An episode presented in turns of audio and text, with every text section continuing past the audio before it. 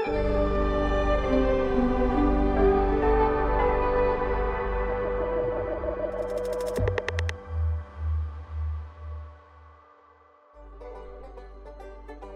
vás u nového dílu podcastu Redneck o americké politice ze spoda i z vrchu. Dneska si trochu takzvaně odpočineme u kultury. Pojďme rovnou do toho.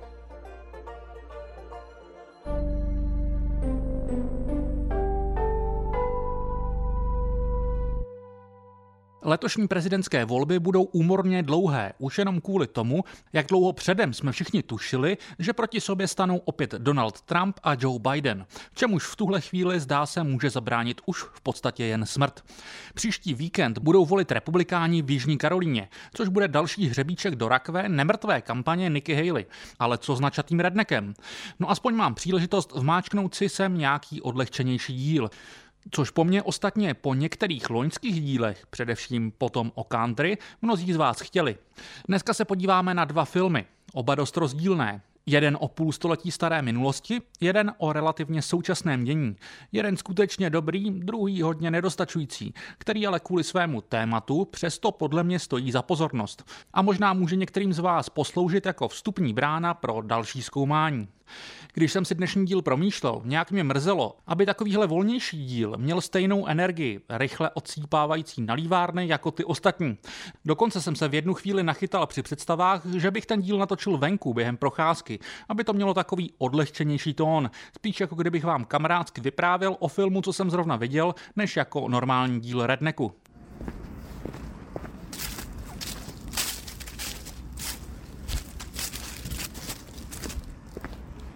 Čau.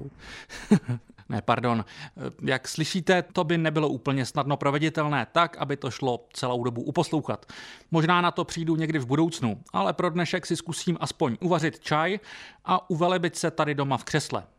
Tak, Úplně tu pohodu slyšíte, ne? Uvidíme. Pokusím se aspoň trochu mluvit tak volněji a dejte vědět, jestli to zafungovalo. Nebo jestli jsem po chvíli ujel ke své obvyklé kadenci. Na to si bohužel sázím spíš já. Začal bych tím komplikovanějším a slabším filmem. Je jím na sklonku loňského roku vydaný snímek Rastin, který i u nás můžete najít na Netflixu. Předně musím říct dvě věci. Film je o Bayardu Rastinovi, aktivistovi, který byl blízký Martinu Lutheru Kingovi a který odvedl kupu práce na událostech, které si většinou spojujete právě s Kingem. Já mám Rastina dlouhodobě hrozně rád. Druhá věc je, že film produkovali manželé Obamovi a upřímně řečeno, já si myslím, že z toho vyplývá většina chyb celého filmu. Začnu jednoduchým rozdělením o tom, jestli vlastně na film máte vůbec koukat. Jakkoliv už jsem tu několikrát zdůraznil, že je to dílo při nejlepším vadné, myslím si, že stejně může mnohým posloužit. Nebo já to tak aspoň sám mám. Když vím, že je nějaký film o tématu, které si chci víc nastudovat, ne úplně dokonalý, nutně mi to nevadí, když vím, na co si mám dát pozor. Přece jenom hýbající se obrázky vám občas i k nemoc svědomitě odvyprávěnému příběhu poskytnou takovou emocionální vazbu, že se pak člověku snáze navazuje nějakým tím samostudiem. Co se týče filmu Rastin, tak se nebojte. Čistě na řemeslné úrovni není odvyprávěný nějak špatně a má docela hvězdné obsazení. Odplyne vám to jako voda. Sliboval jsem ale to dělení. Podle mě je to jednoduché. Pokud už jste před dnešním dílem Redneku o Bayardu Rastinovi něco málo slyšeli, možná tenhle hraný film spíš raději přeskočte. Ale nebojte, i pro vás budu mít za chvilku nějaký ten tip. No ale pokud o Rastinovi slyšíte poprvé, tak si film klidně pustte a třeba vám pomůže vytvořit si tu emocionální vazbu, o které jsem mluvil.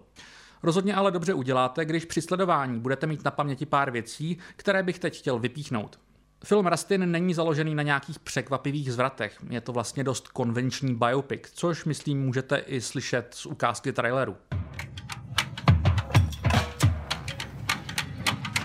So an epic demonstration in our nation's capital, organized in eight weeks. Do this, Dr. King. Own your power. There's one person who can organize an event of this scale. The hell with Bide Rustin. His attention-grabbing antics make him an easy target.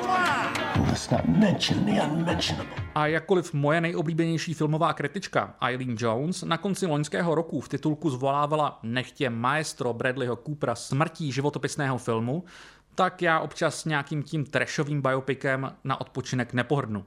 Každopádně bych vám nechtěl odvyprávět celý děj Rastina, ale bez pár reálí se neobejdeme. Bayard Rastin se narodil těsně před první světovou válkou v Pensylvánii. Během studií vstoupil do americké komunistické strany, ale s počátkem druhé světové zase vystoupil. V průběhu druhé války se angažoval jako pacifistický aktivista, kvůli své neochotě narukovat dokonce chvíli i seděl. Ale také pomáhal chránit majetek desetitisíců internovaných Japonců a Američanů japonského původu v Kalifornii.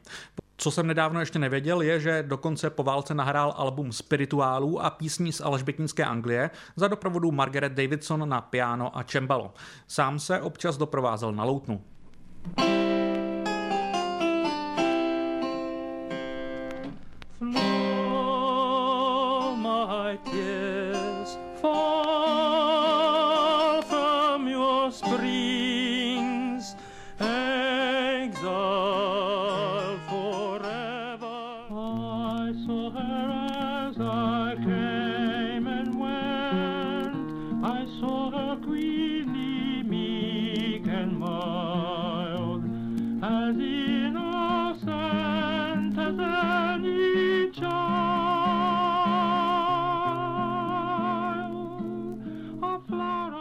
Ještě v průběhu války se začal angažovat ve snahách o desegregaci veřejné dopravy. Za to byl už v průběhu 40. let také zadržen. Tady je dobré mít na paměti, že to bylo ještě dávno před slavným bojkotem v Alabamě, který celé hnutí za občanská práva velmi posílil. Právě v Alabamě se ale Rastin více zblížil s Martinem Lutherem Kingem, se kterým pak spolupracoval už de facto až do Kingovy smrti v roce 1968. Ale o tom ještě více za chvilku. Mimochodem byl to právě Bayard Rustin. Na jehož poput jel v roce 1968 Martin Luther King do Memphisu podpořit stávku místních sanitárních pracovníků, kde pak byl MLK v hostelu zastřelen. To samozřejmě nebyla ani při nejmenším Rustinova vina. Dobře to ale ilustruje, že to byl právě Bayard Rustin, kdo Kinga velmi podporoval v jeho ideologické pouti a sílícím boji proti socioekonomické nespravedlnosti. To je ostatně dobře vystiženo v mém oblíbeném citátu MLK z této doby. I believe we ought to do all we can and seek to lift ourselves by our own bootstraps, but Uh, it's a cruel jest to say to a bootless man that he ought to lift himself by his own bootstraps. Doslovně přeloženo, je krutý vtip říkat člověku bez bot, že by měl sám sebe pozvednout za své vlastní tkaničky. Co je pozoruhodné, je, že Rastin nikdy nebyl moc ve výkladech o historii hnutí za občanská práva akcentován. A má to jeden jednoduchý důvod. Rastin byl totiž gay. Tomu způsobovalo mnoho problémů už během jeho života. A to i přímo v řadách jeho spolubojovníků, kteří byli mnohdy z metodistického prostředí a postoje nejednoho z nich k homosexualitě opravdu kulantně řečeno nezestály nejlépe. V lepším případě byly výhrady vůči Rastinově homosexualitě schovávány do širšího kontextu. Přece není taktické stavět organizačně do čela slavného pochodu na Washington, kde MLK pronesl svůj proslov o tom, že má sen, někoho, kdo je homosexuál a byl v komunistické straně. Ale i posmrtně Rastin umřel v roce 1987, když američtí konzervativci začali přijímat samozřejmě důkladně vyčištěný odkaz Martina Luthera Kinga za svůj, tak se jim blízký spolupracovník, který byl homosexuál a navíc socialista, úplně nehodil do krámu. No ale zpátky k filmu. Zmíněné nedostatky jsou tu vlastně dost podobné jako to, o čem jsem právě mluvil. Současným americkým liberálům, jakými manželé Obamovi jsou, ale opravdu nedělá problémy Rastinova homosexualita. Naopak ve vyprávění jimi produkovaného filmu hraje Rastinova sexualita hlavní roli. O čem se ale naopak moc nedozvíte, jsou jeho levicové politické názory. Ty se samozřejmě nehodí Obamům stejně jako americkým konzervativcům. A to je největší slabina filmu. Přitom právě Rastinovo smýšlení o politice, levici a o tom, jak si můžou američané vymoci více, je na Rastinovi nejzajímavější. A upřímně řečeno, spousta z debat, které se účastnil, zní stejně aktuálně dnes jako před 60 lety, nad čímž se moc radši nezamýšlejte, abyste neupadli moc do deprese. Pár příkladů, respektive citátů za všechny. Bart Rustin například varoval před novou rodící se demokratickou stranou, která se dle něj bude, cituji, skládat nahoře z profesionálů střední třídy a bohatých lidí s dobrým svědomím a dole z menšin a chudých. Další citát. Je těžké nedojít k závěru, že mnozí liberálové a radikálové používají při posuzování charakteru společenské síly spíše subjektivní než objektivní kritéria. Pokroková síla je podle nich taková, která je odcizená dominantním hodnotám kultury, nikoliv taková, která by přispívala k větší sociální rovnosti a distributivní spravedlnosti. Spoustě lidí na dnešní levici i liberálům by určitě nevonilo, kdyby si vzpomněli, že tak blízký spolupracovník Martina Luthera Kinga brojil proti přílišnému redukování všech potíží v Americe na problém rasových vztahů. Nutno ale podotknout, že ne ve všem měl Rastin podle mě pravdu. Jeho největší kaňkou je například ustupování z dříve rezolutních pacifistických pozic, co se týče opozici vůči americké válce ve Větnamu, což je téma, které je v kontextu současných odborářských tahanic o Izrael a Gazu aktuálnější než kdy dřív. Ostrou výměnu názorů vedl Rastin v půli 60. let se socialistou Juliem Jacobsnem a na spoustu jejich debat o politice budování koalic, spoluprací a vymezování se vůči demokratické straně ale i roli odborů a protestů by šlo plynule navázat dnes. Kdyby vás to zajímalo více, na webu Jacobin vše dobře schrnuje Chris Maisano v nedávném článku s titulkem Bayard Rustin showed the promise and pitfalls of coalition politics. Zpátky ale k tomu dobrému. Není náhoda, že ten nejslavnější Kingův proslov byl zastřešený pochodem, který se oficiálně jmenoval Pochod na Washington za práci a svobodu. Práce byla dokonce na prvním místě. Ještě silnější ekonomický potón měl další plánovaný pochod. Přípravy na nějž byly v plném proudu v době, on teda ten pochod nakonec proběhl, ale v týdnech po Kingově smrti se vše organizačně rozsypalo. Kdyby vás to zajímalo více, najděte si můj starší článek na Finmagu s titulkem Tři pochody na Washington. King je mrtev, ať žije jeho pochod chudých. Za připomenutí ale stojí konkrétní program takzvaného Freedom Budgetu. O jehož prosazení Rustin s Kingem usilovali. Přečtu konkrétní požadavky. Zajistit plnou zaměstnanost všem, kteří jsou ochotní a schopni pracovat, včetně těch, kteří potřebují vzdělání nebo odbornou přípravu, aby byli ochotní a schopni pracovat. Zajistit důstojnou a přiměřenou mzdu všem, kteří pracují. Zajistit důstojnou životní úroveň těm, kteří pracovat nemohou nebo by neměli. Zlikvidovat chudinská geta a zajistit všem Američanům důstojné bydlení. Zajistit všem Američanům slušnou lékařskou péči a odpovídající možnosti vzdělávání za cenu, kterou si mohou dovolit. Vyčistit vzduch a vodu a rozvíjet dopravu a přírodní zdroje v měřítku odpovídajícím našim rostoucím potřebám.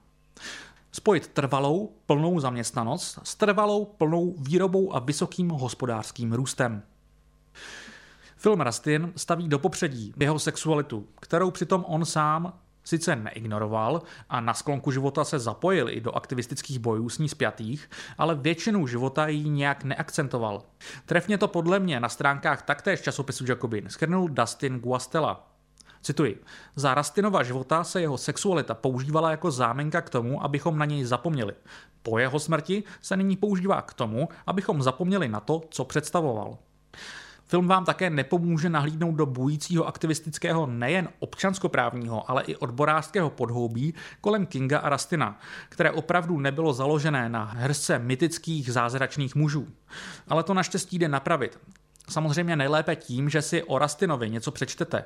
A kniha Lost Prophet od Johna Demilia je docela dobrý start. Ideálně si samozřejmě přečtete i něco přímo od Rastina, ale je mi jasné, že ani na jedno z toho nebude mít spoustu z vás dost času a to je v pořádku. Pro vás je tu ale pak 20 let starý dokument Brother Outsider, který najdete na Vimeo a pokud nekoukáte z Čech, tak myslím, že i na Netflixu.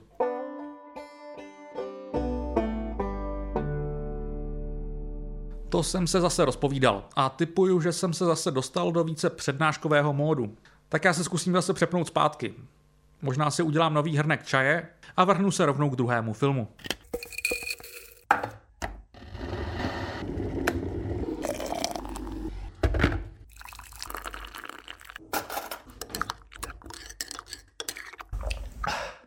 Ten je podle mě daleko lepší a než se vrhnu do popisu, možná vás předem varuju. Koukal jsem na něj s přítelkyní a zatímco já příběh za ním velmi důkladně znám, pro ní byl relativně nový.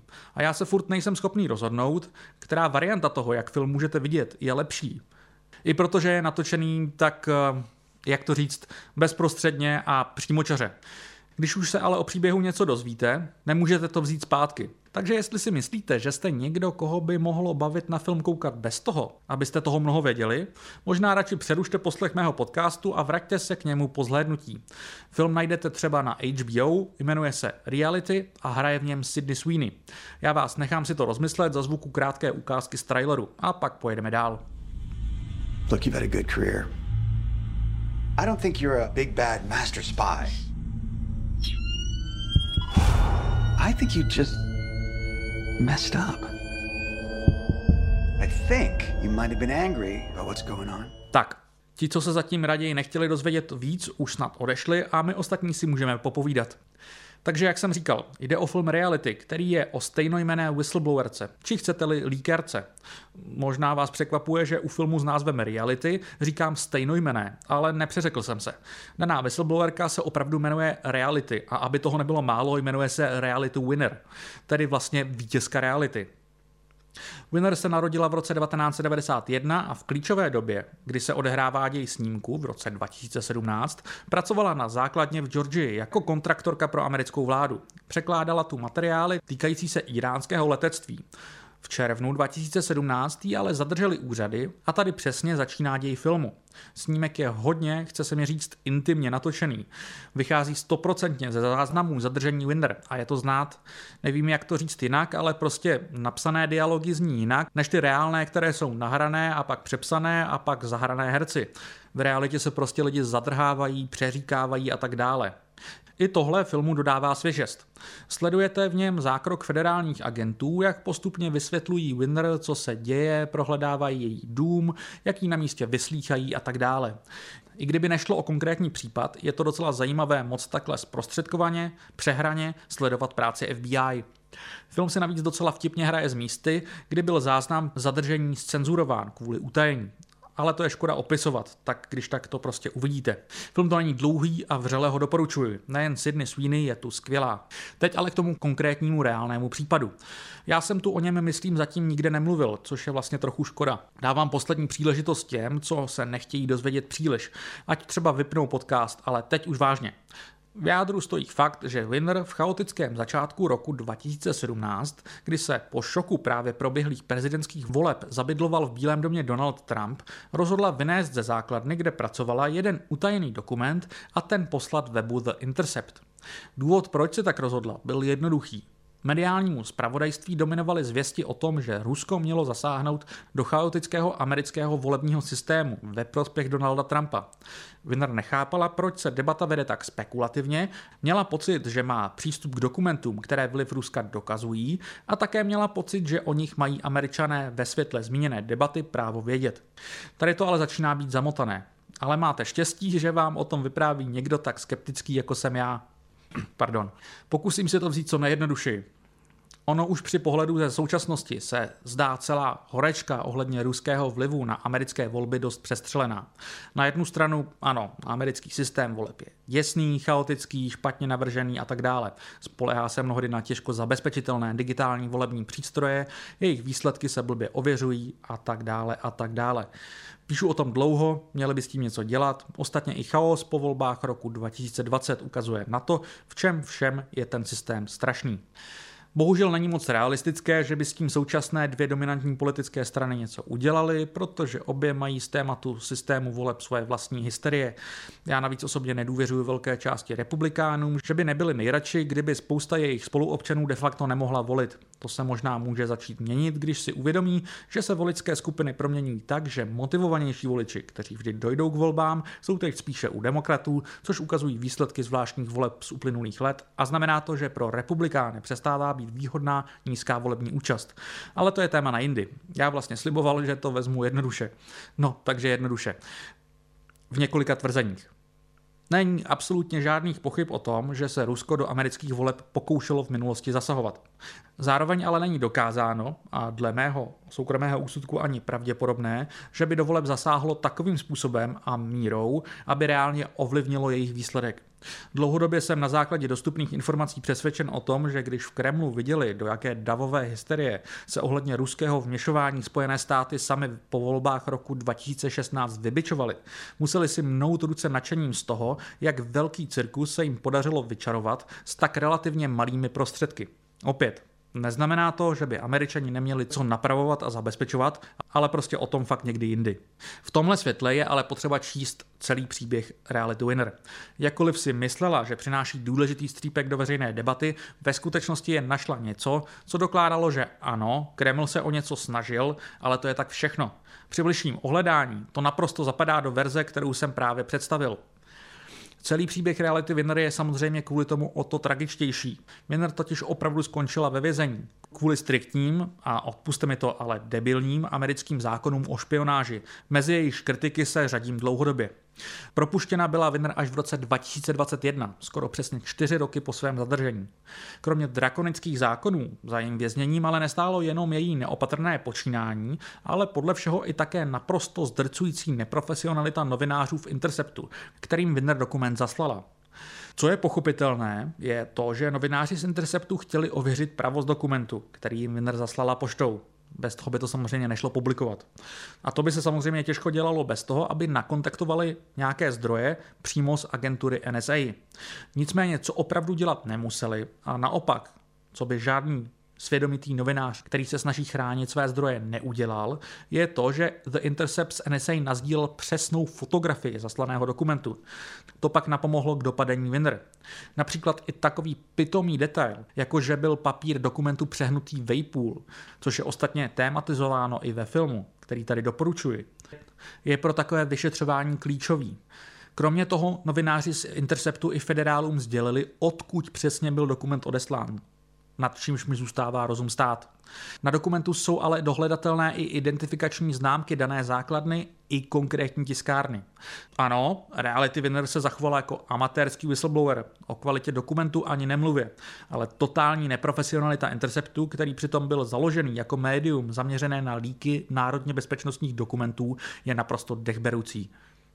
Upřímně řečeno se moc ani nedivím, že se o nich šíří v některých levicových kruzích konspirační teorie jakožto o takzvaném honeypotu federálu, tedy doslova hrnci medu, přeneseně de facto návnadě na líkry.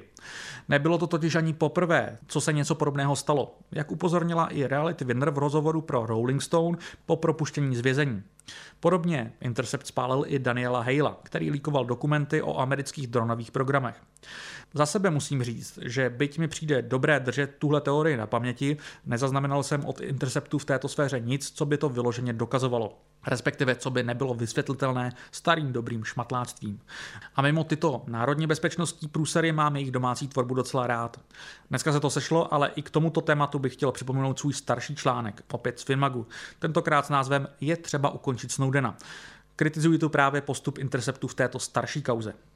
To už se ale budete dostávat možná až zbytečně hluboko a stejně tak zbytečně hluboko jsem se tu dostal dneska já. A to jsem vám původně chtěl jenom rychle doporučit dva filmy během procházky. No, co už.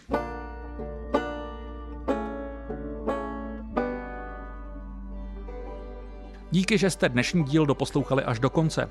Jako vždy závěrem říkám, že budu rád za jakýkoliv feedback, ať už na sociálních sítích nebo na mailu matěj.schneider.voxpot.cz. Redneck vzniká díky financování právě redakce serveru Voxpot. Pokud chcete vznik tohoto podcastu podpořit, můžete tak nejsnáze udělat, když se stanete předplatitelem a členem Voxpot klubu, což můžete udělat jednoduše na našem webu za 250 korun měsíčně. A zpřístupní vám to spoustu článků za paywallem. Tento podcast ale nadále vzniká i díky partnerství s Alarmem a nepřestávejte prosím proto podporovat ani tuto redakci. Pro dnešek se nicméně už loučím a těším se zase příští úterý. thank you